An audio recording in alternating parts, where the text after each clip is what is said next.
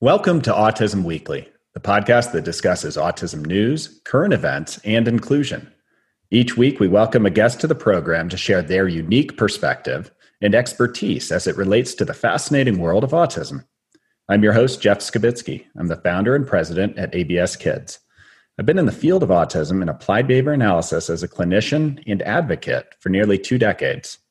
This week, we welcome Dr. Debbie Bilder from URAD, the Utah Registry of Autism and Developmental Disabilities, to the podcast to discuss the value of knowing the prevalence rates of autism and how data can benefit the community as a whole.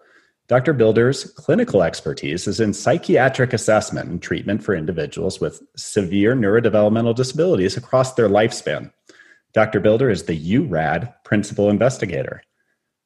Uh, Dr. Bilder, it's uh, wonderful to have you on the program. Um, I'm I'm actually I'm going to start with a personal question, um, only because it's we're in a passion driven field, and I'd love to to know, you know, how did you find your way into a psychiatric medicine, but b the autism population?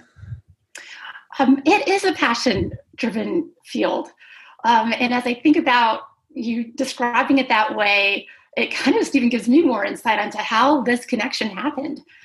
Um, I did my training here as a psychiatrist, a pediatrician, and a child psychiatrist here at the University of Utah.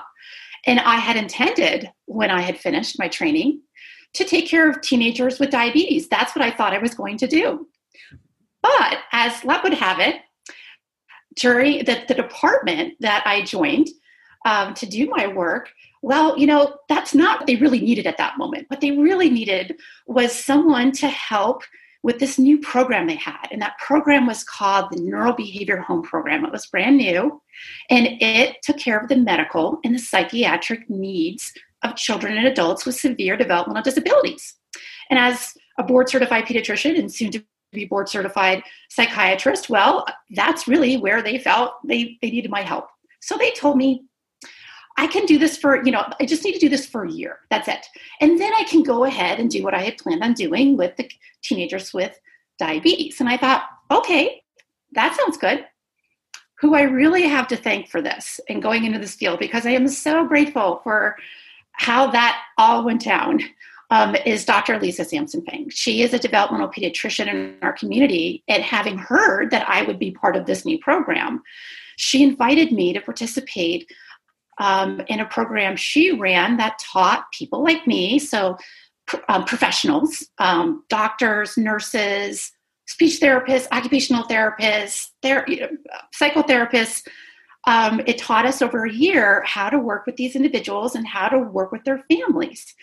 And through this year long program, which kind of mirrored that first year at the home program, I really got to know these individuals and I got to know the families and I realized just how inspiring these families were.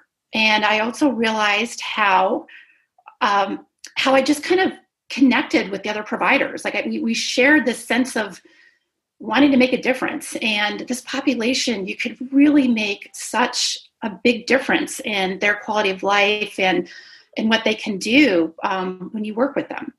So by the end of that year of my training um, and of at the home program, um, you know, I was given the opportunity to go off and take care of my teenagers with diabetes, and I didn't want to go anywhere. These were my people. I love this, um, and and that's really. It, but it's that it's that connection to that human experience that I realized when I jumped into this and I got to know these families and these individuals outside of the doctor's office. Yeah. Um, so no, it's that, funny with that with that experience. I, I actually had a very similar experience, but it's it's almost like you become embedded in the community. It's yes. it's like this becomes a new family, an extended family, but a family nonetheless that, that now you're a part of. And it's like, wow, I, I didn't think that I'd have this much connection to yes. my work, my job, my community, and it just happens. and, and, I and I it, there's it like you resonate, like it resonates um, when you're with these families, when you're with other providers who are also drawn um, to this population. It's like you just get it. You know, you, you just. Um, and I have to say, I couldn't imagine now doing anything else. It would be so boring. yeah. Like I, I, feel like in what I do, like there's never a dull moment. Mm-hmm. Um, and everyone is so unique. And, and you see that uniqueness in these folks. It's just right there. You know, what makes them them.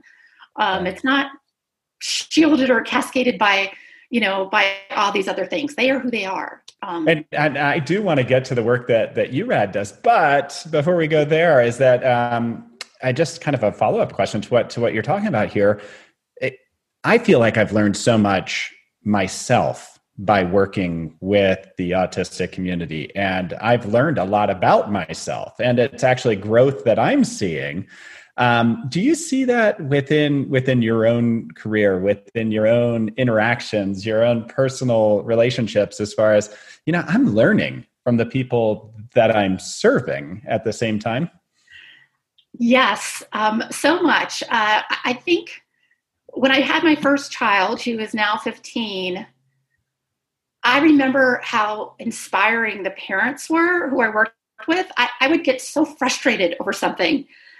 And then I would think about something one of the parents had told me or something I saw the parents do. And I would just think, you know, I can do this. I can make the right choice. I can figure this out. I, I can address this issue. They're, they're, these parents are so inspiring. And I think what's also amazing is just the love, the love that they have for for these these kids and these adults and i think that inspires me it, mm-hmm. is is the depth of of their love and their connection and their concern and the good of the end of the earth to do what needs to yeah. be done uh, you know to to to make things better for these folks and to give these individuals opportunities yeah. um, that I, I learn I learn on a regular basis. That's for yeah, sure. And and I would imagine uh, the the work that's being done with URAD right now, and actually it, it, looks like it's been going on since the 80s, and collecting the data. We've gone from prevalence rates that were um, so few and far between. I mean, it was more than one in a hundred, and probably back in the '80s is that this was an unknown number, and now we're down to one in fifty on on average. I mean, when yes. you're looking at the boys and you're looking yes. at the girls, is that differs a little bit. But tell me, um, what exactly is is URAD doing? What is what is the project that the Utah or the the Autism Registry is doing?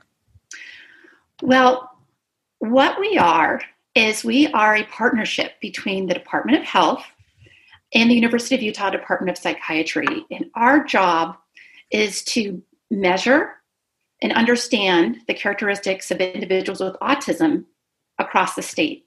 Because when you think about all the needs that are out there in regards to services, in regards to education, in regards to job training, in regards to housing, if you don't know exactly how many individuals we're talking about and what their characteristics are, it would be like driving a school bus down a street with the windshield just covered with mud. Like you don't know where you're going, or mm-hmm. perhaps even where you've been. And so, fundamentally, being able to get really good, solid data um, is central to being able to plan and collect the resources for the needs of, the, of this this community. Um, and, and one a piece that you just actually kind of made me think about there as you were talking is that um, without this data is would we have any idea where to be putting any of these resources any of the finances? Is that we don't have um, uh, pockets that are infinite with uh, with money um, even as a state is that you have to figure out where it goes. And you do. And you do and and not only that you need to be able to estimate what it's going to cost i mean there's there's lots of great ideas out there but fundamentally we as a society we need to understand um, what what would this initiative who would it serve how many folks will it serve um, and and then what cost will likely be associated with that uh, mm-hmm. uh, and and what URAD has done, we've been around your so URAD has been around since 2002. I'm impressed that you're aware that the Department of Psychiatry has been doing has been measuring autism since the 80s. You're right. Most folks don't know that. Um, but URAD has been around since 2002. Uh, and as a result of being able to measure the prevalence and characteristics of um, children um, and now adults with autism, um, we were able to uh, be a fundamental part of really a call to action that happened around 2012 when we realized through these measurements that we had the highest rate of measured prevalence of autism among all the different sites across the country that were measuring autism in the same way. And this was really a call to action in 2012 that really kind of catapulted forward the Medicaid um, pilot um, program, which gave access to ABA therapy, which, as you know, is what there is that helps children, you know, change their future trajectory um, in regards to their skills and abilities related to their autism. Um, and we were able to um, help the legislature understand how big of an issue this is and how important of an issue this is so that they could subsequently do this pilot program. And as a result of the pilot program, the legislature learned that uh, this this works. The ABA works. There's a great need for it. Um, they then moved on to the Medicaid waiver. Um, and in 2014, um, you know, our numbers again supported the um, legislature passing a bill that uh, that that required private health insurance to cover autism services.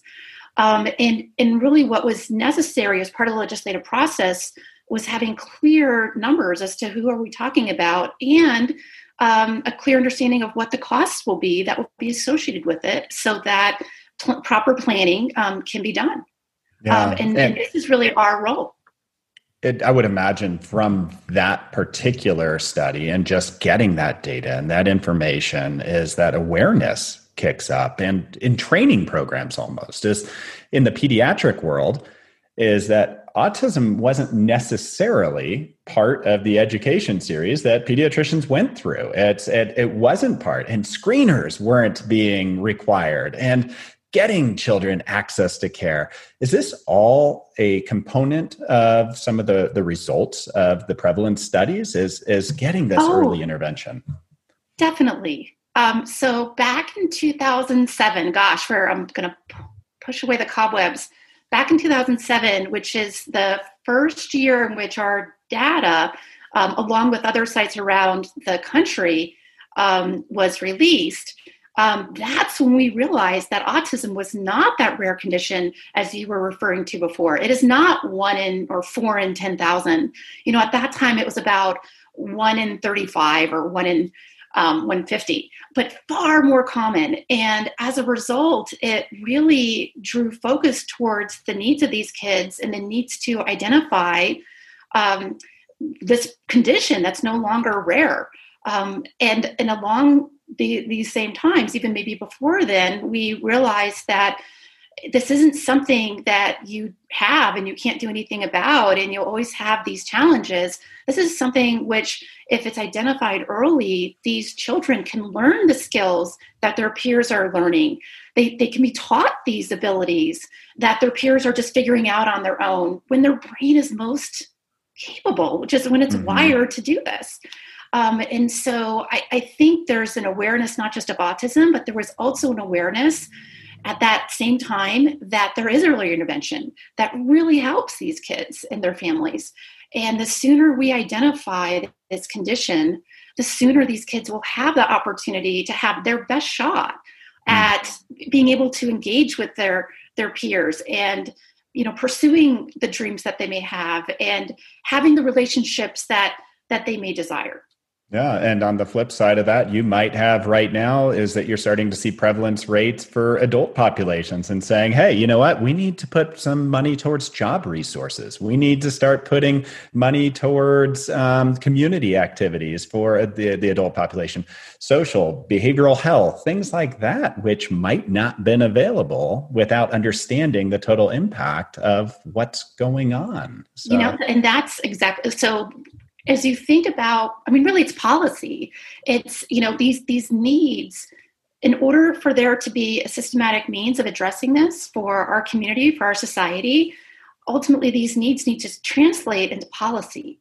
Um, and it's in that translation in particular that having these numbers and having this data um, can inform these policies. And so, for example, um, the Carmen B. Pingree Center for Learning, when they um, opened up their, well, when they even were developing their adult autism campus, they reached out to us so that we can give them clear numbers so that as they worked with the legislature and advocated, they had something very specific um, to talk about. Um, Columbus Center, you know, has reached out to so that we can um, help them understand clear numbers so that they too can advocate and develop and design um, programs um, for those who they who they serve. Good information is so powerful. As so, it, it, sounds like this is something far easier to do in a healthcare system like uh, the UK or Canada, where it's a little bit more of a you got easy access to data, you got easy access to the. How does it work in yeah. in Utah? Yeah, so um, so in Utah, uh, the health department. So it's actually health code. Um, gosh, I can't recall exactly when, but maybe it was 2008, 2009. Um, it became health code that autism was a reportable condition. It was recognized by this time to be far more common than we had thought from some of our initial work. Um, and it was realized that as a, it's a public health issue, it's a public health concern.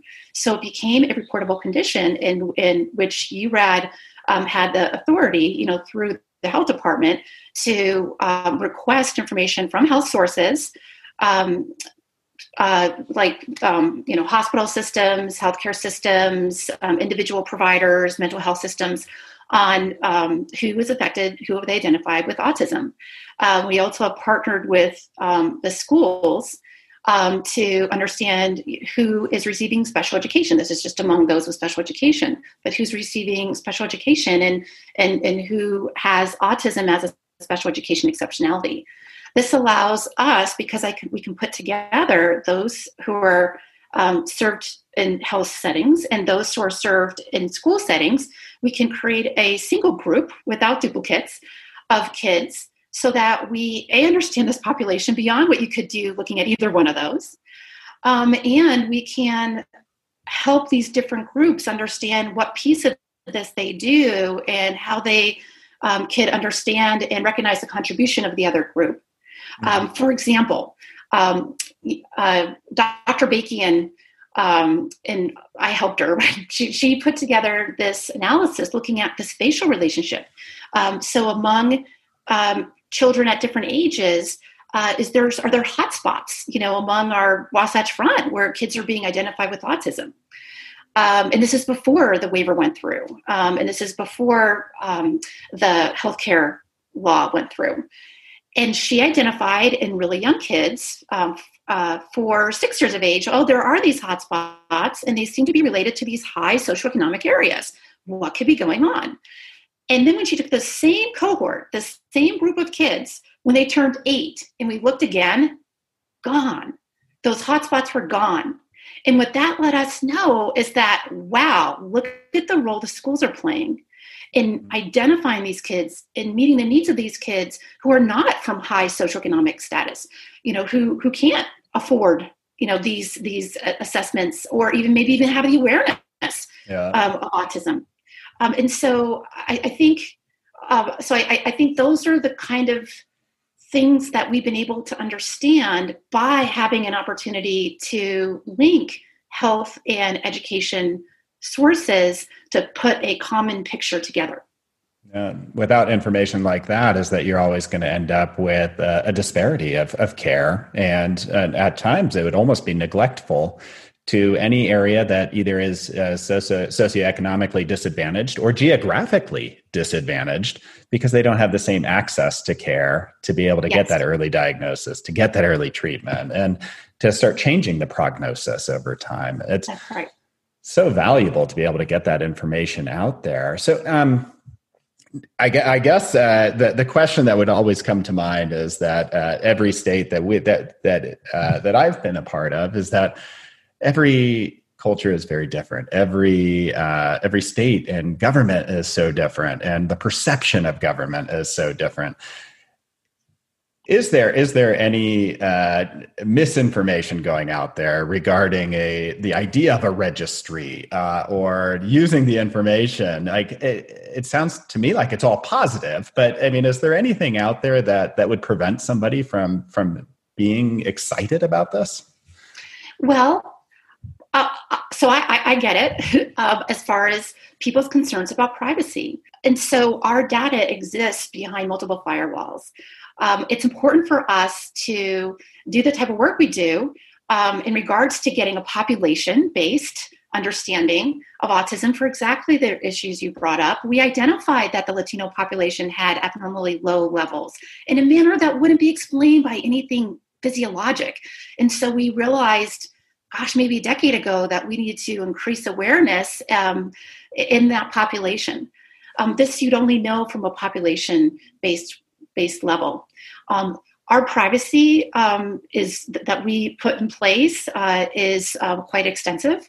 Uh, we are uh, closely we have close oversight um, from the state as we should.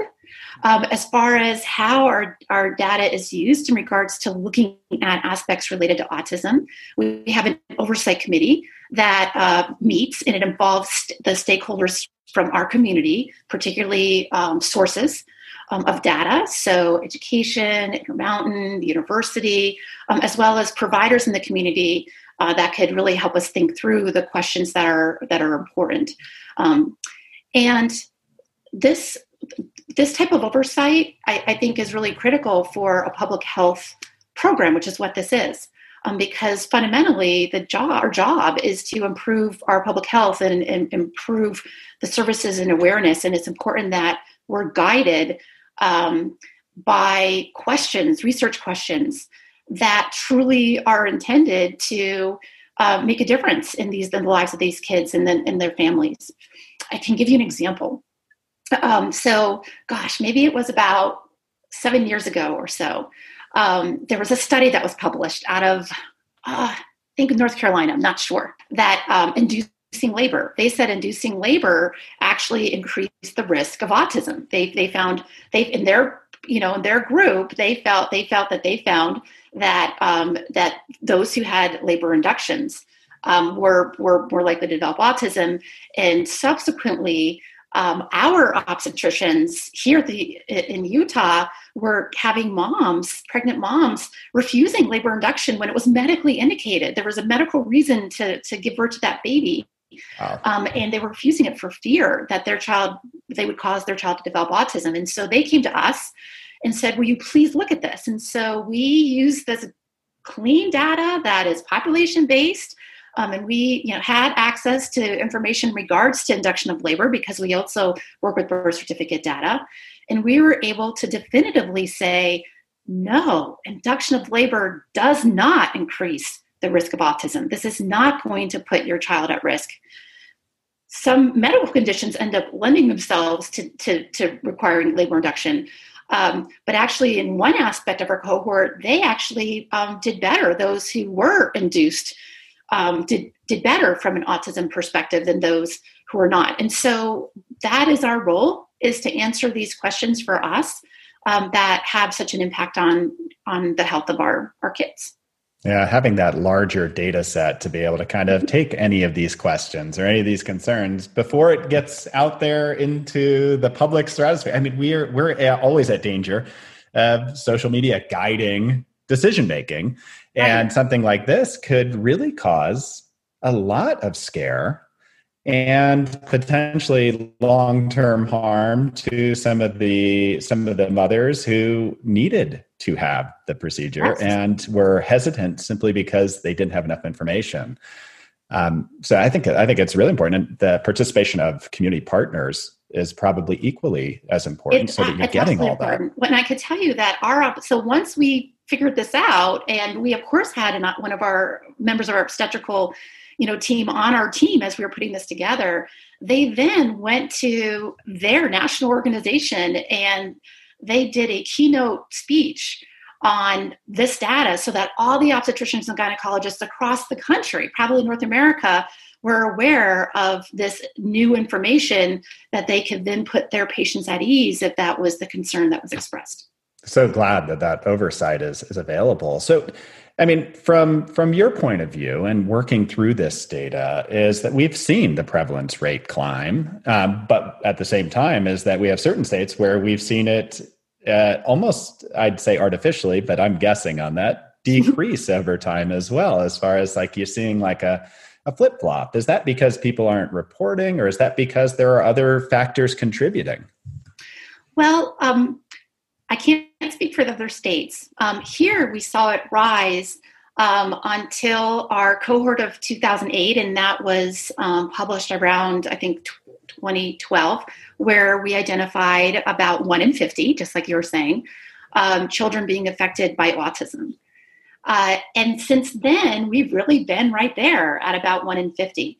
And the way I've understood it is, you know, this is, we, we got there faster than anyone else. Mm-hmm. And I mm-hmm. really think it's because of the willingness of our stakeholders in our state to work together for this common purpose so that we'd have access to knowing um, how many individuals are affected by autism. In other states, I just think it took them longer to, to get there mm-hmm. um, and get to that thoroughness of being able to identify autism. But we really have been hanging out around 2%. When they've done studies in adults, I think there's just been a couple. There's one in particular that I can recall in the UK, and they did a prevalence study. It was 2%. Um, and so for me, I'm not sh- if, if there is something in our environment that we need to be concerned about. Um, I don't I don't see the smoking gun. I, it is mm-hmm. our job to be looking, and we do look, and we continue to look hard, um, as well as understanding what increases risk. Um, but when you have an adult study that also suggests that it's two percent, um, it really puts a spotlight on the awareness yeah. Um, of this condition. I think the other piece of it too is um, as a result of the awareness, um, has a what's accompanied that is a recognition that early intervention really makes a difference. It truly does on so many different levels. Um, and and now that people recognize that there is something you can do to make a difference um, in the well-being of these kids and, and their families, there's less reluctance to identify it. Mm-hmm. Um, it, it used to almost be um, a diagnosis that would exclude you from care. It used to be one that would take you away from other services that would yes, be beneficial. And finally, that's flipped. Finally, right. it the stigma is gone because now it's right. just it's just an identifying characteristic that allows you to be able to access other resources. That's right. I know. I, I mean, I remember the day when you I would intentionally not necessarily put it on a differential diagnosis um, in regard, uh, like in a, in a progress note, because I knew if it was there, that family, there, that visit wouldn't have gotten paid for. Mm-hmm. Um, and in reality, um, I wasn't treating their autism; I was treating the mental health condition that was accompanying it, and that's of course what was on my on my note. But you know, to to feel the need to take to not indicate that in the diagnoses because I know that would be the excuse of, of an insurance company to reject that claim and force these family this family to pay for it. Mm-hmm. Well, that, those days have those days have changed, and, I, and I'm really yeah. grateful for that. But it, it's changing because we are gathering the information and the data is there right. and it's supportive and and we're seeing the outcomes from we have the data, we're getting more people into care, more into treatment, and we're seeing the benefit. And yes. So I, I could see that tie. But is there is there any improvements that are occurring to to help normalize the the biological testing or diagnostic improvements out there so we can get great clarity on on autism figures? So there, there's nothing that I know of that is ready for prime time, but I can tell you um, what we're learning um, from various studies and that, that that is being worked on to translate into now this is what you do in a pediatric office and this is what you do in a primary care setting um, what we've learned um, from uh, infant sibling studies um, which are studies of the younger sibling of a child with autism because we know that that um, it's a highly heritable condition and mm-hmm. there is a 20% likelihood or so that that subsequent sibling is going to develop autism so if you're trying to understand how does autism emerge? You know, how mm-hmm. does this evolve? Well, those would be a great group to study um, because otherwise it's two percent of the population.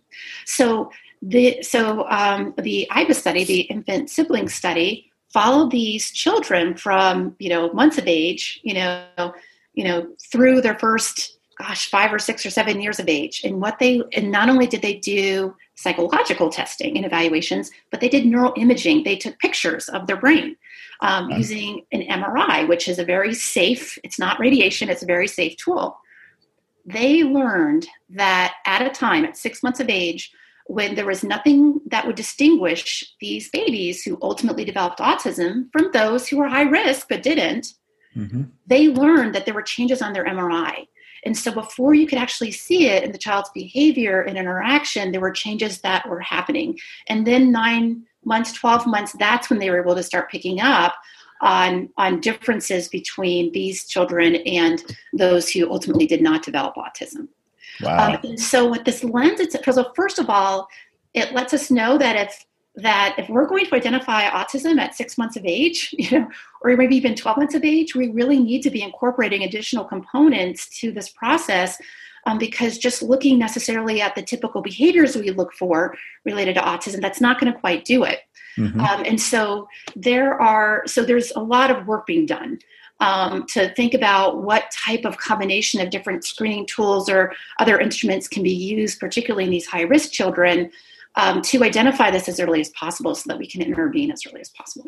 I, so, not yeah, ready for prime time, but there's a lot of work going on right now with this and and that's where things start. Uh, the things don't start ready for prime right. time. They start right. with they start right there out there. And I mean, if we can tackle the the ability to help people efficiently get into care and give diagnoses that are accurate, but are are helping people to access that early intervention that you were talking about, as far as why wait two years? And if we right. get somebody into care in six months like there's so right. much to be done there. And i think each step of the way whether it's the neuroimaging whether it's um, uh, i think Geri Dawson's working on an app out of duke right now that will help with some of this. Like there's so much out there that is wonderful technology that would be great to be able to add to the system of care over time. So I hear the excitement uh, in your voice around a lot of these things. What else is exciting you about the autism research that's out there? Is there well, is there anything coming up? Yeah, there's well. So what I am particularly, I have a couple areas of research. It's hard for me to just pick one, um, but one one area in which I use URADD data uh, and the being part of the ADDM network, which is the the um, multi-site across different states in the U.S., which we participate in. Um, one, one thing I've been really interested in are, are prenatal risk factors. Um, you know, what what there are obviously things we can't change, of course, mm-hmm. you know that biologically, but what is it um, that puts a baby, particularly in that second trimester, um, at increased vulnerability, whether you know for developing autism um, whether it's you know emotional stress or you know um, um, so they've done studies that have found that in that second trimester um, like the, the, the moms um, who are exposed to katrina um, and, and, other types of natural disasters you know those kids were at higher risk. You know what is that? And and because in, in my mind it's not just the autism itself, it's all those things that accompany it that make it so hard for these kids the anxiety, the mood issues, the sleep issues, mm-hmm. the gut issues. Um, so I have been really interested in understanding that second trimester. Uh, and I've worked with our obstetricians here at the University of Utah, which was really a collective effort between the university healthcare system and Intermountain healthcare system. They really do can work together. Um, and um, we uh, were able to identify serum samples um, of women um, during pregnancy who participated in an obstetrical study from years ago. And we were able to link their offspring to whether or not that child had um, autism and compare those um, serum samples, so what was drawn out of mom's blood, um, mm-hmm. at that time for those who developed autism versus those who did not. And what we identified um, were differences in their steroid related um, uh, hormones and mm-hmm. hormone markers that suggests that during that time, those kids who develop autism may be um, having their stress response, their HPA axis kicked in sooner um, than when you would actually when you'd actually expect it to happen. Wow. Um, and and so and, and there's reasons for that. I, there, if that child, that baby needs their HPA axis, because that's how that baby survives. If that baby has to um, be delivered early, like they mm-hmm. they need their own ability to produce cortisol, um, to develop their lungs, to develop their gut, to develop their skin. Um, so so you don't want to stop that but it's really helpful to know that if that might be part of this development of autism for some of these kids it helps you a understand that there was a reason for that yeah. like you don't want to make them vulnerable like this was their part of their survival mechanism mm-hmm. and also understand well you know how then can we help these kids who have developed early in regards to their stress response well how can we help them in those you know first years of life learn how to manage that stress response yeah. that's in hyper acute phase mm-hmm. um, you know and and i don't know this for sure because this i don't have data behind it but it does make me wonder if some of the work that aba does and therapy does is is that's what it teaches these kids it teaches them how to how to regulate themselves and how to regulate their, their ability to manage frustration and how to regulate their focus and their attention so that they can wait um, rather than just react to everything. Um, and whether that's kind of part of why ABA works for autism, I don't know, but these are things that you know we can understand over time. Well, I, I love and appreciate that intersection of, of research and treatment. I think that uh, anything that we're putting out there and that we're trying to get the information on, that researchers are working diligently to be able to add to that database of info that we can operate off of, um, it's got to find a way into the practitioner world. And um, so I think that uh, I hope that what you're working on makes it to prime time. But uh, minimally, I just got educated on the effects of trauma, and uh, you know it could impact um, prenatally uh, children, and and that's just I mean it's it's always interesting seeing what's coming on their horizon. So where where can our listeners find more about uh, URADD? Well, um, you can check out our website. Uh, as part of the University of Utah, of course, it's, it's going to be kind of a, a longer website, um, but medicine.utah.edu backslash psychiatry backslash research backslash labs backslash URADD. I can tell you how I found it. I Googled URADD. And that's how I got that address because I don't keep that memorized. so uh. I, ah. I Googled URADD, University of Utah, and it brought me right there. Um, and that our website has uh, all the information about URADD, um, our team. Um, it, has uh, it actually has resources on there. Uh, as a psychiatrist, um, what's near and dear to my heart is understanding mental health issues um, in this mm-hmm. population that they're very vulnerable for. Uh, and we we have a video that our staff put together to help other people understand mental health issues related to autism.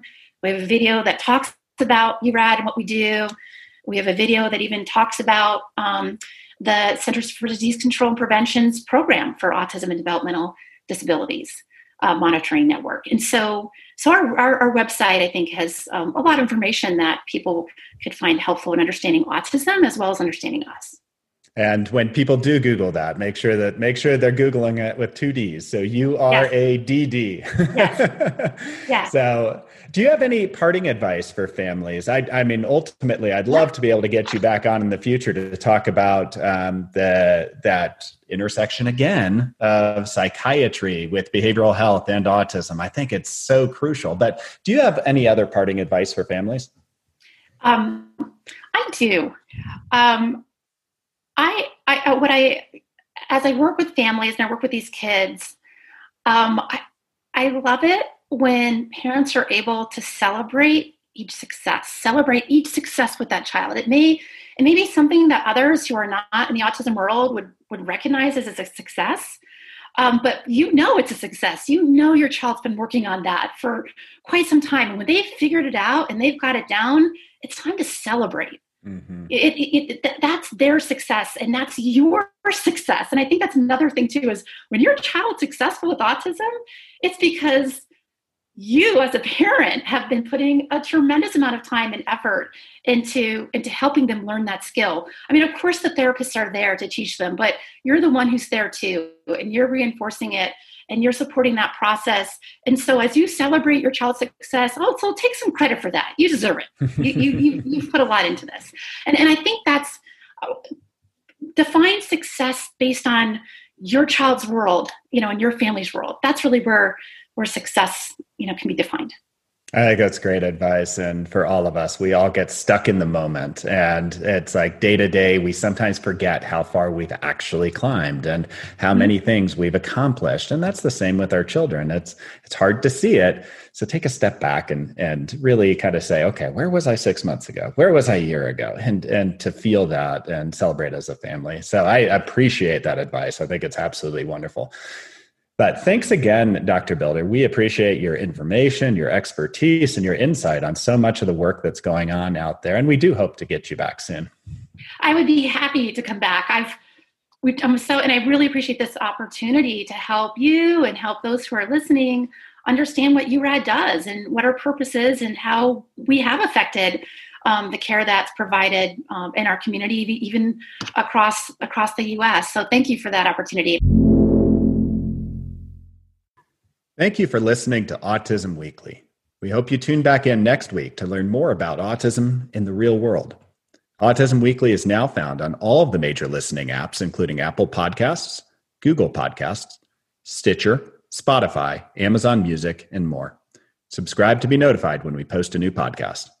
Autism Weekly is produced by ABS Kids. ABS Kids is proud to provide diagnostic assessments and ABA therapy to children with developmental delays like autism spectrum disorder. You can learn more about ABS Kids and the Autism Weekly podcast by visiting abskids, that's plural, dot com.